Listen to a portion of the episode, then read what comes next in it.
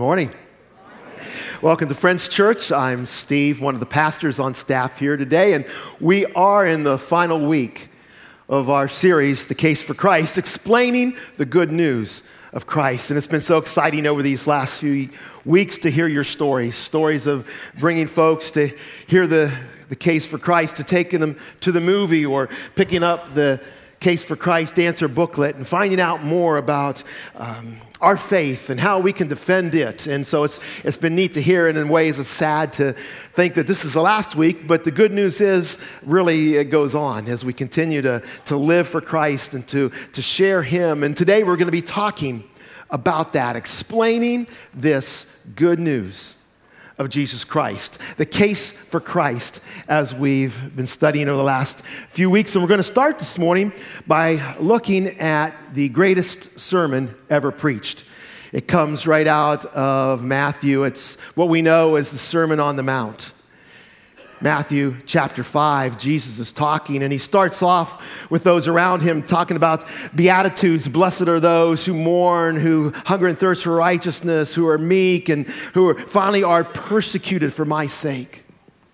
And then I think he probably takes a deep breath and, and looks around at those in front of him, and he says this in verse 13, 14, 15, and 16 You are the salt of the earth. But if the salt loses its saltiness, how can it be made salty again? It no, it's no longer good for anything except to be thrown out and trampled underfoot. You are the light of the world. A town built on a hill cannot be hidden. Neither do people put a lamp, light a lamp, and put it under a bowl. Instead, they put it on its stand, and it gives light to everyone in the house. In the same way, let your light shine before others, that they may see your good deeds and glorify your Father in heaven. Here, Jesus simply lays out his expectations of those who are going to be called his disciples. And he does it in very common language, common language of our time in common language of their time. In fact, if you would go re- read uh, back in the first century, there was a uh, author and a Roman, Roman soldier, actually a naval commander named Pliny, Pliny the Elder. And he wrote these books, we, we call maybe even the first encyclopedia. We have his natural history.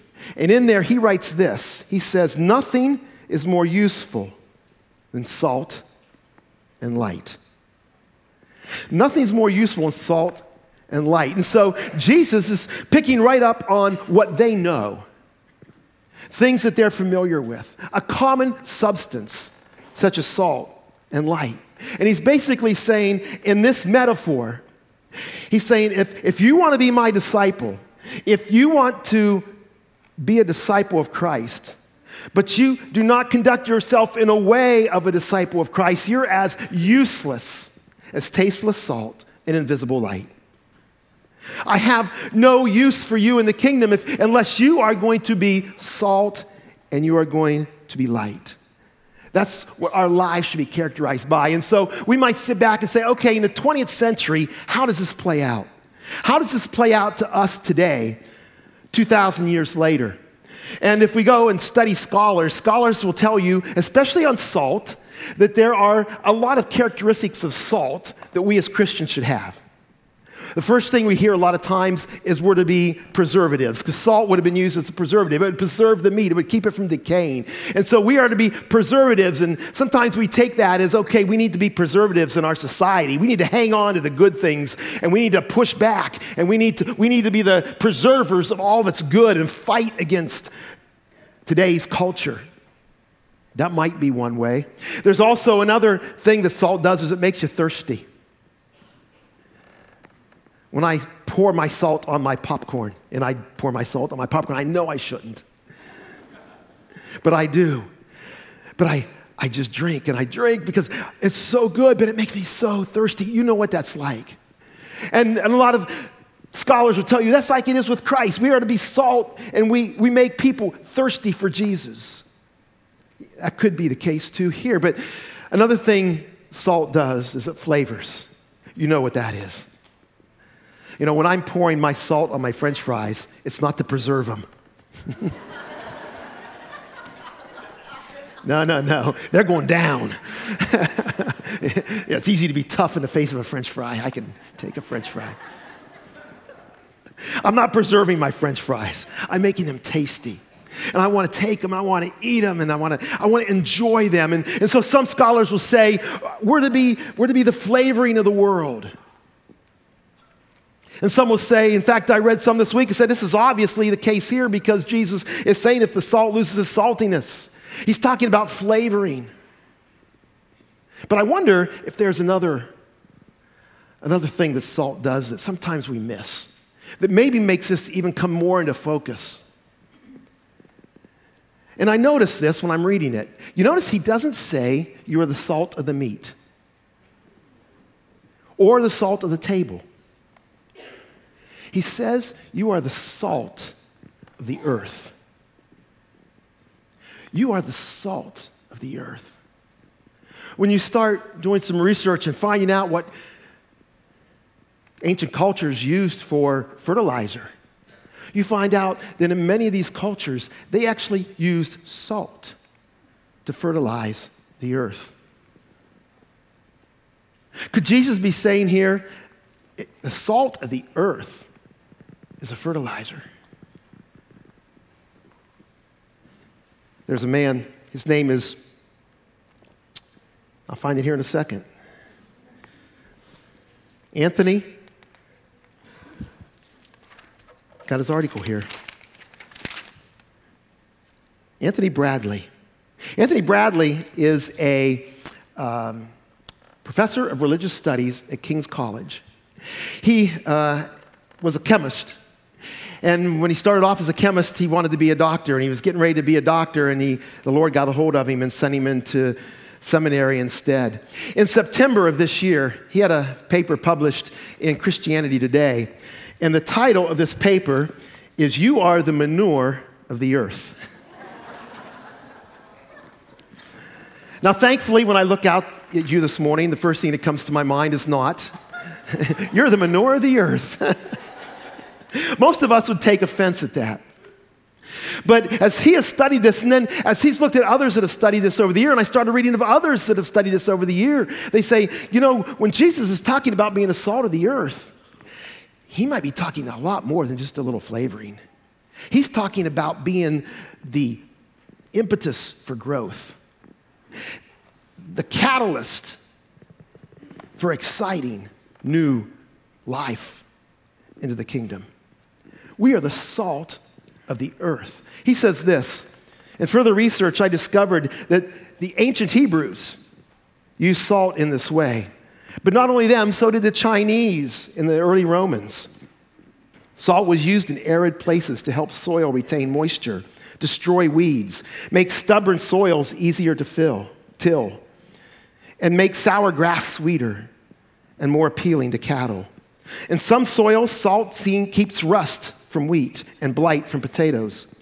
When applied properly, salt will kill surface weeds while allowing the more deeply rooted plants and grass to thrive. And when rain or irrigation allows salt to permeate soil, the salt chemically frees vital minerals and nutrients into the soil, allowing them to nurture plants. When you think about that, some of what Jesus says in the Gospels makes a lot more sense. Because in Luke, chapter 13, he talks about salt again. Listen to what he says. He says this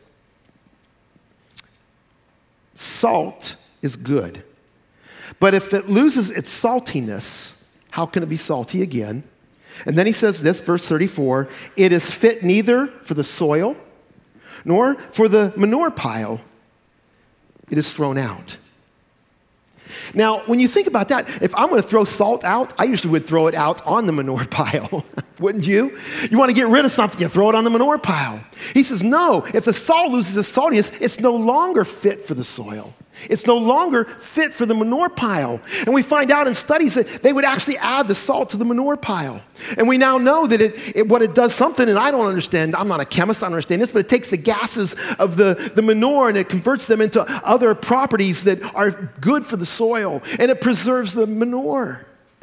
And so he says, when your salt is no good, it's no longer good for the soil. It's no longer good to be a catalyst for growth. It's no longer good to speak into the lives of others, into this world. It's no longer good to be manure.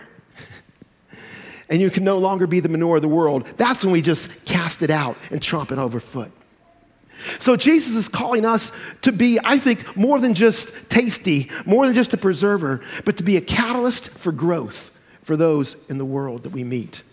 Are you a catalyst for growth? You know, one thing I've noticed nobody, I've never seen anybody take some, not manure, fertilizer, and spread it. Spread it wherever you may spread it. And three, four weeks later, come back and say, Hey, I want to show you my fertilizer. that is some good looking fertilizer. Isn't that pretty fertilizer? You know, some fertilizers are, you know, but this fertilizer is good looking fertilizer. no, no, that's not what we say, is it? We say, oh, look at this grass. Look how green it is. I got to mow it every two, two days now. I put fertilizer on it. Or we say, look at those flowers. Look how they bloom. Aren't they beautiful? Or check out these tomatoes. Mmm, big, juicy tomatoes. Because they were fertilized. The, the, the fertilizer is not for itself, it's for others. The fertilizer of the soil makes other things grow. It's not for itself. Jesus said, You are the salt of the earth. You know, it's not just the ancient Hebrews. Actually, in World War II, Great Britain ran out of fertilizer. And the beetroot farmers took salt and used salt to fertilize their fields. Today, in the Philippines, they are actually using salt to fertilize their coconut plants. In fact, I heard that. He said this The Philippine Coconut Authority recently released a technology, technolo- technology guide sheet for farmers entitled Salt, an effective and cheap fertilizer for high coconut productivity. The guide notes that salt accelerates crop growth and development, increases crop yield, minimizes damage to plants, and promotes environmental sustainability. According to the guide, between 1991 and 1997, farmers who fertilized, fertilized with salt had a yield increase of 125% over unfertilized coconuts. So, this morning, instead of putting yourself in, on the Sermon on the Mount as a 20th century American, put yourself at the Sermon on the Mount as a Hebrew farmer, or as a British beetroot farmer, or as a, Philippine, a Filipino coconut farmer. And you're hearing what Jesus is saying. And he's saying, You're the salt of the earth. You're saying, Wow, I'm a catalyst for growth. I'm a catalyst for bringing the good news of the gospel to everybody I meet. And it's not about me, it's about them. In fact, he follows that up when he talks about being light. He says this You are the light of the world. Again, these Jewish people that would have been listening to him at that point in time would understand that because they believed that they were the light to the Gentiles. You read Isaiah chapter 42 and 46, you see, I am the, the, the Jewish nation is a light unto the Gentiles. But you read Acts chapter 13 and you see Paul and Barnabas. And Paul says, You know what? You've rejected him. And the Lord has told us that we are the light of the world. We are the light to the Gentiles. And he's saying, not only are you salt, a catalyst for growth, but here's how you do it. You let your light shine. And that's exactly what he says because this light shines to glorify, to, so folks could see our good works, to see what we're doing, and glorify our Father who is in heaven. So we are to be salt and light in the world. And when you commit yourself to being salt, to being, well, you know what? When a salt is thrown on the ground, it becomes fertilizer. you know what? It gets dirty. You get thrown into a manure pile, you get dirty, and you get smelly. And sometimes when you make yourself available to Christ and you make yourself available to minister to other people, it's gonna get dirty. There's gonna be some dirt under your fingernails. But God calls us to be salt. He calls us to fertilize, make everything around us better. And most of all, the message of Jesus Christ goes out because when we do our good works, it glorifies God. And every now and then, instances come in our life, circumstances come up where we get a chance. We get a chance to do a little bit of fertilization. That happened in the movie Case for Christ. Lady named Alfie, just going about her regular day's duties, not thinking anything was going to happen special that day. A lot like most of our days when we start off. But let's take a look at the clip and see how things changed very quickly. Mm-hmm. Sweetie. Allie, what is it, baby? Are you choking? I think she's choking. Shall we come on, cough. Allie, it's okay, sweetheart. I'm right here. Okay, stay calm. Look at Daddy. Please do Come on, something. cough, Allie. Come on, baby. Need Somebody help us, something, please! Call an ambulance! Baby, you have to breathe right now. Okay, I this just, is everybody. You please, need to breathe. give her, give her some space. Come on, baby, please. Look at Daddy. Okay, breathe for me. You're gonna be all right. I love you, sweetheart. Just Hand her to me quick, quick, I'm a nurse. Allie, stay Allie, quiet. Come on, come on, baby. Come on, come on, Allie, call for me. We need you. We need you to cough. Can you do that, honey? Can you? I love you, sweetheart. Just look at me. Look at my eyes. Okay, stay.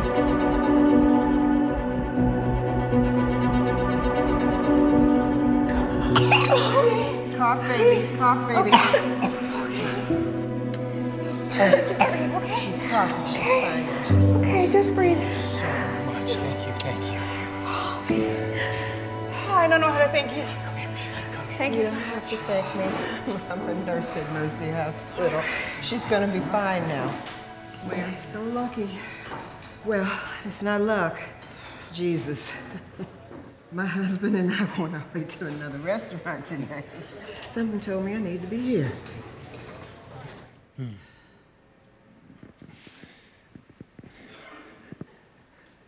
It's Jesus. This wasn't an accident that I was here today. Just a few words of fertilizing. Now, I didn't stop here. If you see the movie and you know what happened, Alfie spent time nurturing and caring for Leslie. That's what happens. God takes our availability, our willingness to get dirty, our willingness to be in life, and gives us opportunities to share the good news of the gospel of Jesus Christ. It isn't neat how, how Alfie shares with Leslie, who shares with Lee a simple formula, and then he shares it really with the world. And this faith formula that we've shared and that Lee learned about last week in our clip of the movie, do you remember what it starts with? Believe. Yeah. The first, the first item, the first element of our faith formula out of John chapter 1, verse 12, is that we believe. And it's simply that you believe on Christ. Christ says, You believe in God, believe in me, believe in my name, and you will be saved. But we add more to just belief because head knowledge is not just enough. What's the second thing? Receive. Receive. I t- take the Lord as my own. I accept. He is now not just a forgiver, He's my forgiver. He's not just a God, He's my God. And I receive Him. And once you believe and receive, you what? You become. You become a child of God. And we live that way, and, and that is a simple message. And you say, Well, I, I, I don't know how I could ever explain the gospel of Christ. Can you say hey, to someone, Hey, you know, if you believe and receive, you can become? We can do that. It's a way of being a fertilizer, it's a way of being light, being able to share this good news of Jesus Christ. You say, Okay, well, that, I understand that, but how do I be salt and light on an everyday basis? How can I be a witness? How can I share with my neighbors?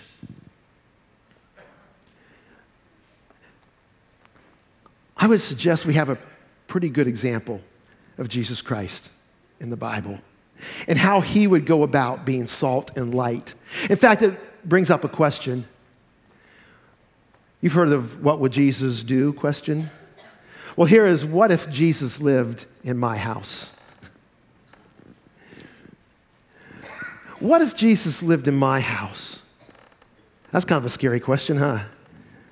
But think about this what if Jesus lived in my house? And I think the first thing we would learn if Jesus lived in our house about being salt and light in the world and in our neighborhoods, the first thing we would learn is that before he went to the neighbors about the Heavenly Father, he would go to the Heavenly Father about our neighbors. Before we go to our neighbors about our Heavenly Father, we would go to our Heavenly Father about our neighbors. There wasn't a significant event in Jesus' life, a major important event, that he didn't preface it, preface it with prayer, with spending time with his Father.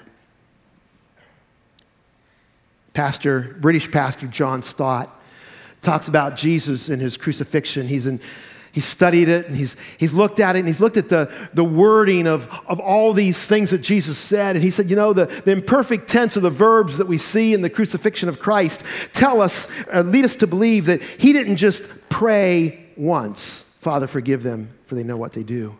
But as he was driving, they were driving the nails into his hands. He was praying again and again, Father, forgive them, for they know not what they do. Praying again, Father, forgive them, for they know not what they do. Over and over and over again. Ask, I ask you this if, Jesus could pray like that for his tormentors, for those who are, who are putting him to death, how can we justify not praying for our neighbors who don't know Christ? How can we justify that?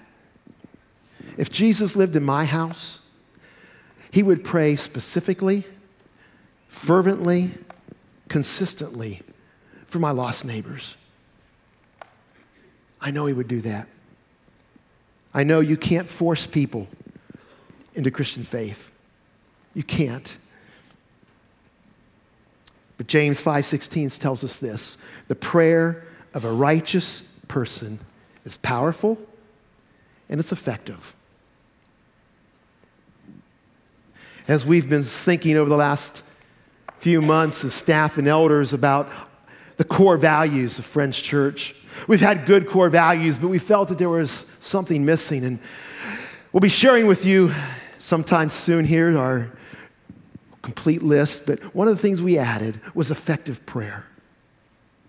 We have a core value in this church of effective prayer, powerful prayer, James 5 prayer. And every day, all day, conversation with God. Well, what are you talking about? Well, I believe if Jesus was our neighbor, he'd be talking to God about our neighbors. Or if Jesus lived in my house, he'd be talking to God about our neighbors. Here is a incredibly convicting question. Here's the question. If God would answer or have answered every prayer that you prayed for the past week, if God had answered every prayer that you prayed for the past week, would there be anybody new in the kingdom?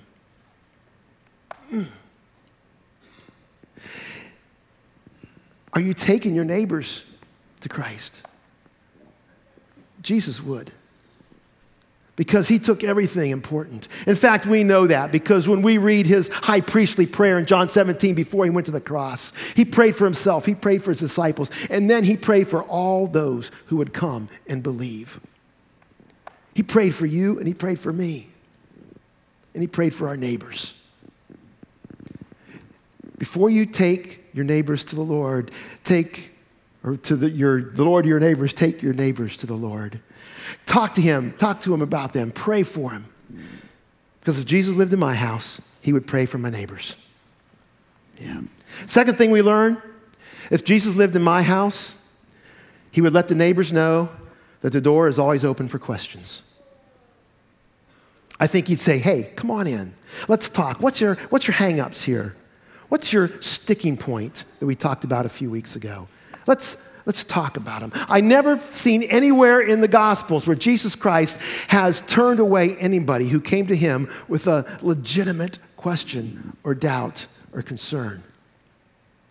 That was not what he did. We all know talk is cheap. But Jesus would spend some real time talking. Dr. Gary Habermas, who was uh, part of the movie, one of the people that Lee Strobel went and uh, talked to and, and is referred to in the book, is an expert on the resurrections, but he's also an expert and studied doubt. And he points to one of the biggest doubters in the scriptures when he's talking. And you might say, hey, that's Thomas. No, he points to another one. He points to a man named John the Baptist. Think if you were John the Baptist. John the Baptist had one time he had seen Christ and he says, Look, the Lamb of God who takes away the sins of the world.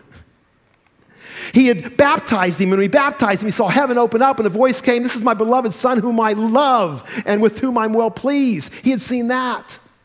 And if there was another time where John the Baptist said, I have seen and testified that this is the Son of God. But when times got tough, when he was arrested, when he was thrown into jail, when he was facing death, like a lot of us, when times really get tough, there's that maybe a little bit of doubt that creeps in. And so there's John, the one who proclaimed that this was the Son of God, who had seen heaven opened. Tells his men, hey, go ask him, are you the one, or is there another one to come? Should we be waiting for somebody else, or are you really him? Jesus' response can you imagine if one of your chief cheerleaders now says, Are you really him? One of those who was preparing the way, your cousin, says, I'm not sure all of a sudden. Can you imagine what Jesus, well, go tell that John just, yeah, I can imagine what I would be thinking at that time. Doesn't he have any more faith than that? What's wrong with him? Jesus said in Luke 7 22, Go back and report to John what you have seen and heard. The blind receive sight the lame walk, those who have leprosy are cleansed, the deaf hear, the dead are raised, the good news is proclaimed to the poor. And then a few verses later, he says this I tell you, among those born of women, there was no one greater than John. You know, one of the things we try to create here at Friends Church is a safe place for questions a safe place where you can come and you can come to pastor's office you can come to a growth group or you can come with your friends and express the hurts the pain the doubts that you may be having it's one of the reasons why we, we purchase these books the case for christ answer booklet it says the answers to 20 are the most asked questions about the christian faith because most of the time we know what the big questions are they've been asked over and over and over again but when it's personal, when it's me, why do I suffer? Why does my family suffer? Then it becomes more real than ever. We try to be a safe place, a place where you can come. I know some people think instead of the salt of the world or the light of the world, we're to be the club of the world. you know, I'll, I'll show you, I'll, we just beat beat into them, you know, you know, you know. And, and that's what people expect sometimes when they come to church. They're expecting this to be beat on. You know, what you did what this week? you know. Come on. You don't believe? How many times have we taught? How many Sunday school classes have you taught in? Boom. You know, we want, we, we expect people to be clubs. Oh man, I would have loved it. You are the club of the universe. Mm, yeah. That's me, club of the universe. But you know what 1 Peter 3:15 says? 1 Peter 3:15 says, "Always be prepared to give an answer to everyone who asks you, to give a reason for the hope that you have. But do it with gentleness and respect. Yeah. Be ready to give a reason. That's why we say, that's why we've been studying the case for Christ. Do you know why you have hope? Well, I read my Bible and I believe it. Some people don't believe the Bible, so what do you say? Well, I can tell you science and history back me up. Okay, well, that's okay. Well, what else? I can tell you how it changed me. I can tell you how it changed me. The difference it's made in my life, in my family, in my neighborhood, in my job. There's no club there. There's no club. But with gentleness and respect, we share the good news of the gospel of Jesus Christ. And finally, the final lesson we would learn if Jesus lived in my house is that he would live his life out with authentic faith. He would live his life out with authentic faith.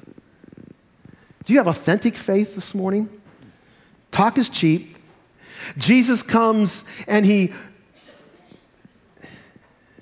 changes lives, but he does it as a servant. He was a servant to the blind that he made see, to the lame that he made walk. And he was a servant as he died on the cross. No fake. He lived an authentic life before his people. The Greek word, well, Matthew 5 16, we read that. Let your light shine before others, that they may see your good deeds and glorify your Father who is in heaven. They may see your good deeds and glorify your Father who is in heaven. That word good does not mean good as opposed to, opposed to bad, it means winsome and attractive. That they may see your winsome and attractive deeds, and that you would become authentic they would see the goodness, the winsomeness in your life.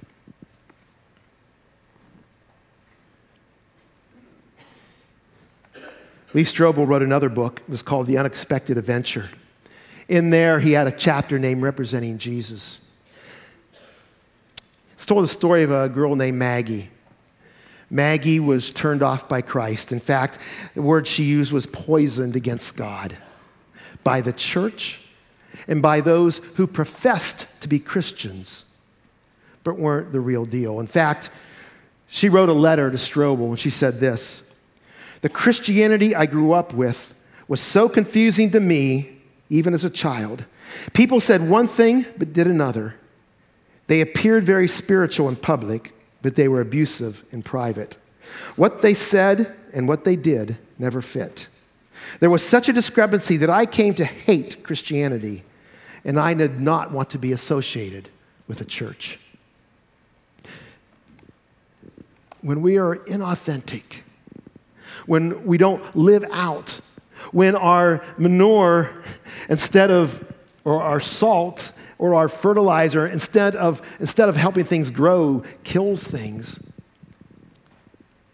then there's something wrong.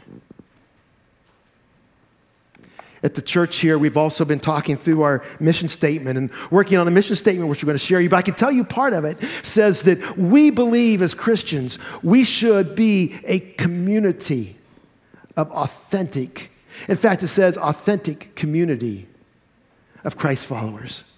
We want to be authentic. We want people to come in and be able to share their hurts and their needs because people are looking for the real Christ. Despite her aversion, Maggie's, to church. She went to a um, debate that Strobel had arranged. It was a, a, famous atheist against a famous Christian, and she went to there, and, and she, she then began to go to a church. As she reflected on her church experience, her new church experience, which included a small group experience. She wrote this to, uh, to Strobel. She says, When I came to the church and to my small group, I needed gentleness. I needed to be able to ask questions. I needed to have my questions taken seriously. I needed to be treated with respect and validated. Most of all, I needed to see people whose actions match what they say. I needed to hear real people talk about real life, and I need to know if God is or can be a part of real life. She starts talking about the people she met in her small group. She says, Does he care about the wounds I have? Does he care that I need a place to live? Can I ever be a whole person? I have asked questions like these in my group, and I have not been laughed at or been ignored or invalidated. I've not been pushed or pressured in any way. I don't understand the caring I've received. I don't understand that leaders don't seem afraid of questions. They don't say things like, you just have to have faith or you just need to pray more. They don't seem to be afraid to tell who they are. They seem to be genuine. They're looking for genuine, authentic Christians. If Jesus lived in my house, he would live an authentic life.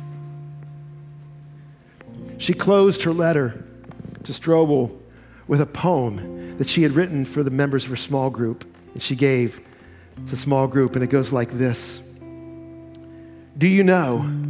Do you understand that you represent Jesus to me? Do you know, do you understand that when you treat me with gentleness, it raises the question in my mind that maybe he is gentle too? Maybe he isn't someone who laughs when I hurt. Do you know, do you understand that when you listen to my questions and you don't laugh, I think, what if Jesus is interested in me too? Do you know, do you understand that when I hear you talk about arguments and conflict and scars from your past, I think maybe I am just a regular person instead of a bad, no, good little girl who deserves abuse. If you care, I think maybe he cares. And then there's this flame of hope that burns inside of me. And for a while, I'm afraid to breathe because it might go out. Do you know, do you understand that your words are His words? That your face is His face to someone like me? Please be who you say you are. Please, God, don't let this be another trick. Please, please let this be real. Do you know, do you understand that you represent Jesus to me? She sent that to every member of her small group. Maggie's story doesn't end there. She eventually gave her life to Christ. Was talking with Strobel on the phone one day. And he wanted to know what was it? What was the final thing that pushed you into relationship with Christ? Which argument was it? Was it the he, you know, the, the argument that yes, he, he is he was alive or he was dead and now he's alive? Or what which what was it? Because Lee Strobel was a thinker and he's a mind guy. And he said, What is it? And he said it was like he was shaking her head over the phone. She said this, Well, I guess I just met a whole lot of people who were Jesus to me. Are you salt and light to those around you? Jesus said, Unless you are, you're pretty worthless. You're not, you're not helpful in the kingdom. Be salt. Be light. Be willing to get dirty and have an impact on others. Pray. Pray for those. As Tasha said, we're having the National Day of Prayer here Thursday. We're going to be praying for our nation. We're going to be praying for our communities. We're going to be praying for our families. Pray for your neighbors. Come pray for your neighbors. Jesus would open it up to questions. Come with your questions. You don't have to have all the answers. You don't have to have everything cleaned up. Just come with your questions. And Jesus would be authentic. And he's asking us to be authentic. Be real. Be genuine. Be Jesus to somebody. What's our job? Our job's simple. Be ready and willing because God is always able. He will take your willingness and your readiness, and He will do some great work. He will be the one that makes the crop grow. He will be the one that makes that grass green. He will be the one that takes your works, your efforts, and bring much fruit. If we let Him, let's stand together. Challenge this week Think about that. If Jesus lived in my house, pray for your neighbors. Let them know you're there for questions. If you say, I can't answer any of their questions, grab a book. That'll help. But use this book. Get to know it. And be authentic. Love them, care for them. You're the salt. You're the light. Let's pray. Father, go with us today. Be with us as we become your witnesses into this world. Be with us as we share the good news and the gospel of Jesus Christ. Be with us as we share the reason for our faith. Lord, sharpen our minds. But Lord, most more than that, soften our hearts. Soften our hearts to others so that with gentleness and respect, we can care for those around us. We can bind up the wounds of the hurting. And through that, fertilize some really tough soil. Go with us today. Lord, place somebody on our hearts, someone that we need to share with somebody that we haven't had the opportunity. And may we be faithful to your word and faithful to our calling. It's in Christ's name we pray. Amen. You know, this week, if you haven't had a chance, you're thinking about a neighbor. Uh, a few weeks ago, the owner of the theater, people that run the theater, told us that the Case for Christ, yeah, we have it for two weeks, but we're going to have it, we're only going to play it one week. Well, it's been extended and it's been extended and it's been extended and it's been extended again. So you can still take someone, but it is done this Wednesday. This Wednesday, so it's still playing. Take a friend. And then sit down with them and take them for coffee. Enjoy the discussion. Be salt and light in their lives. You're dismissed.